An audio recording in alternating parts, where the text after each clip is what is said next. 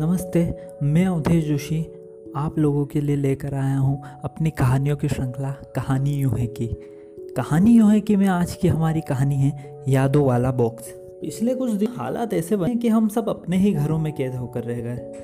हालांकि इससे मुझे ज़्यादा फ़र्क नहीं पड़ा, क्योंकि मुझे तो अब इस दस बाय दस के कमरे में रहने की आदत सी हो गई। रोज़ बस आधे घंटे छत पर घूमता था, बाकी सिर्फ अपने कमरे में ही रहता था। रिटायरमेंट के बाद आपके पास वैसे भी कुछ ज़्यादा बचता नहीं है करने को। हाँ, पर इस क्वारंटाइन के कारण मेरा बेटा अजी और उसकी बीवी और बच्चे मेरे साथ इस घर में कैद हो गए। वैसे तो हम पांच लोग थे, पर सब अलग अलग। घर में दो टीवी थे, एक हॉल में और एक अजीत के कमरे में। अजीत और बहू दिन भर वहीं रहते, बस बहू खाना बनाने बाहर निकलती और अजीत खाना खाना। हालांकि खाना खाते वक्त भी उसका मोबाइल चालू रहता था। शायद खाते वक्त भी दूर रहने वालों से बात करना ज़रूरी होता होगा, भगवान जाने।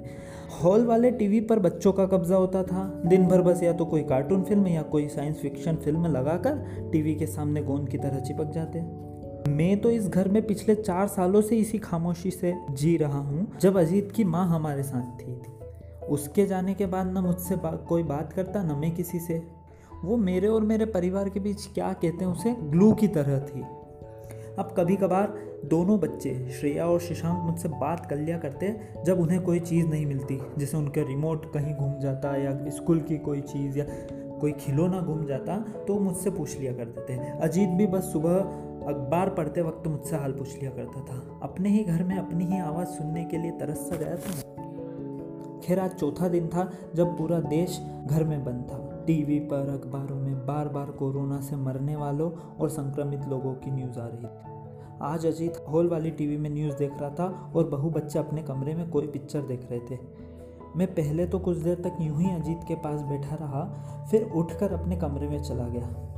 अपनी ज़िंदगी के अकेलेपन और एक खामोशी के बाद टीवी न्यूज़ चैनल वालों की बहस बड़ी चूकती है। मैं बोर हो रहा था तो सोचा आज अपने पुराने बक्से की सफाई ही कर लूँ। हाँ, एक बक्सा है मेरे पास। बक्सा या अपनी भाषा में कहूँ तो एक लोहे की पेटी है मेरे पास।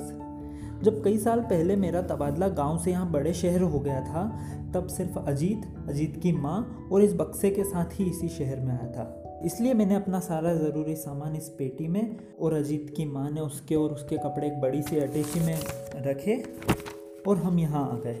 वो अटैची तो चूहों ने कुतर दी और इधर उधर कहीं रखा भी गई है, पर यह बक्सा और उसकी मेरी सारी ज़रूरत की चीज़ें आज भी सही सलामत है, क्योंकि हर एक दो सप्ताह में मैं ये साफ़ कर लिया करता हूँ। इस बार ज़रूर एक महीने बाद साफ़ कर रहा हूँ। हरी प्रसाद लक्ष्मी नारायण शर्मा। पेटी पर बड़े बड़े लाल अक्षरों में ऑयल पेंट से लिखे मेरे और मेरे बाबूजी के नाम को देखकर मुझे उस दिन की याद आ गई, जिस दिन हम गांव से शहर आ रहे थे और माँ ने ये नाम लिखा था। मुझे याद है उस दिन माँ बाबूजी सुबह से ही तैयारी में लगे थे। मैं अब उनके घर को छोड़कर अपने नए घर में आ रहा था। माँ ने कई सारी ज़रूरत की चीज़ें हम लोगों को दी। कुछ बर्तन दिए, कुछ कपड़े दिए, वगैरह वगैरह। बाबूजी ने भी पे पैसे देने से पहले दो बार गिनकर तसल्ली कर ली थी, कहीं पैसे ज़्यादा या कम तो नहीं। हम घर से निकल ही रहे थे कि माँ हाथ में एक रंग की डिबिया और ब्रश ले मेरी पेटी पर कुछ लिखने लगी। और जब मैंने उनसे पूछा तो कहने लगी, ज़रूरी सामान है, ट्रेन में अदल बदल हो गया तो, या कोई चुरा कर ले गया तो।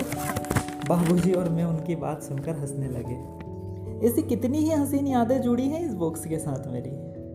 ये मेरे लिए सिर्फ सामान वाली एक पेटी नहीं, बल्कि एक यादों वाला बक्सा है। तो चलिए मैं आपको कुछ ऐसी ही यादें बताता हूँ इस बक्से से। मैं कभी अपनी पेटी को ताला नहीं लगाता। मुझे लगता है यादों को ताले में बंद रखने से उनका दम घुटने लगता है और ख़त्म हो जाती है। तो चलिए देखते हैं इस पेटी में क्या क्या है।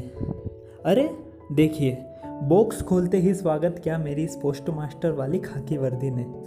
न जाने कितने सालों तक इन कपड़ों को पहनकर कई लोगों तक उनके सुख दुख पहुंचाता रहा। न जाने कितने मीलों का सफ़र तय किया है इन कपड़ों ने मेरे साथ। अभी तो ये घड़ी होकर इस पेटी में बंद है, पर मुझे याद है एक समय था जब मैं अजीत की माँ के लिए किसी सोतन से कम न थे। वो अक्सर चिढ़ती थी, काम काम काम, हमेशा काम की वजह से बाहर भटकते रहते हो, हमें तो कभी बाहर घुमाने नहीं ले जाते। बस इन कपड़ों को पहने और निकलने लगे खुद ही बाहर। खैर, इन कपड़ों को तो अलग रखते हैं और देखते हैं आगे क्या है। अरे, ये तो माँ, बाबूजी और मेरी तस्वीर है, मेरे बचपन की तस्वीर। तस्वीर जरूर ब्लैक एंड वाइट है, पर इससे जुड़ी मेरी यादें कई रंग समेटे हुए हैं। मुझे याद है उस साल हमारे गांव में मेला लगा हुआ था, सारा गांव मेले में उमड़ा हुआ था।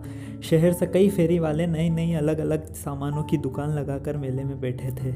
मिठाई, पकवान, खिलौने, बोलने वाला तोता, जादू तमाशे दिखाने वाले, कठपुतली का खेल दिखाने वाले। और इन सब के पीछे एक दुकानदार भी था जो आठ आने देने पर एक फ़ोटो खींच कर देता था। बाबूजी को तो ये सब पसंद नहीं था, पर मेरी जिद से परेशान होकर उन्होंने फ़ोटो खींचने के लिए हामी भर दी। मैं बहुत खुश था कि हम भी अपने परिवार के साथ एक फ़ोटो खिंचा रहे हैं। बाबूजी ने उस वक्त तो पता नहीं लगने दिया, पर वो भी काफ़ी खुश थे। उस पूरी रात उस तस्वीर को अपने गले से लगाकर सोया था मैं। चलिए तस्वीर को हटाते हैं, देखते हैं अब क्या है। अरे वाह, ये तो कुछ खत है संभाले हुए। तब हम लोगों के पास आप लोगों की तरह मोबाइल नहीं हुआ करते थे, ये पोस्ट कार्ड ही हमारे व्हाट्सएप फेसबुक हुआ करते थे। और ये वो खत है जो मैंने खास संभाल कर रखे हैं। देखिए, ये पहला खत है मेरे दादाजी का, जो उन्होंने मेरे नाना जी को लिखा था, जिसमें उन्होंने बताया था कि उनके यहाँ एक पोता यानी कि मेरा जन्म हुआ है। दूसरा खत है मेरी नौकरी का। और तीसरा, ये जो तीसरा आखिरी खत है, ये अजीत की माँ का है। इकलौता खत जो उसने शादी से पहले मुझे लिखा था। दरअसल तब हमें इतनी भी घर से आज़ादी नहीं थी कि हम खत पर एक दूसरे से बात कर ले। खैर, इस खत की भी सारी बातें हम हम दोनों के बीच तक ही रहने देते हैं और आगे देखते हैं इस यादों के बक्से में और क्या है। रेडियो, ये मेरी सबसे पसंदीदा चीज़ों में से एक है। मुझे याद है रोज़ दिन भर की नौकरी की थकान से लौटकर शाम को सात बजे लगभग बाबूजी, मैं और पास में रहने वाले काका और भी गांव के कई लोग घर के बारामदे में पलंग बिछाकर स्टूल पर रेडियो रखकर सुनते थे। तब टीवियाँ कम ही घरों में हुआ करती थी, तब टीवी कम ही घरों में होती थी, पर रेडियो लगभग सभी के पास होता था। ये मर्फी का रेडियो भी मुझे मेरे बाबूजी ने शहर आते वक्त दिया था। कहते थे तू अकेला हो जाएगा, गाने सुनना। अब तो शायद खराब हो गया है, पर उस समय के चित्रहार और गीतमाला की मीठी आवाज़ आज भी मुझे इसमें सुनाई देती है। अरे ये लीजिए, आ गया मेरा इकलौता सच्चा दोस्त, मेरा सच्चा साथी, मेरा झोला। ये मैं गांव में भी साथी रखता था। इसी में सारी चिट्ठियाँ, मनी ऑर्डर, किसी की नौकरी का फरमान तो किसी प्रेमी का अरमान, किसी के जन्म की खुशी का तो किसी की मृत्यु की खुशी का, हर तरह का समाचार की यादों को लिए था।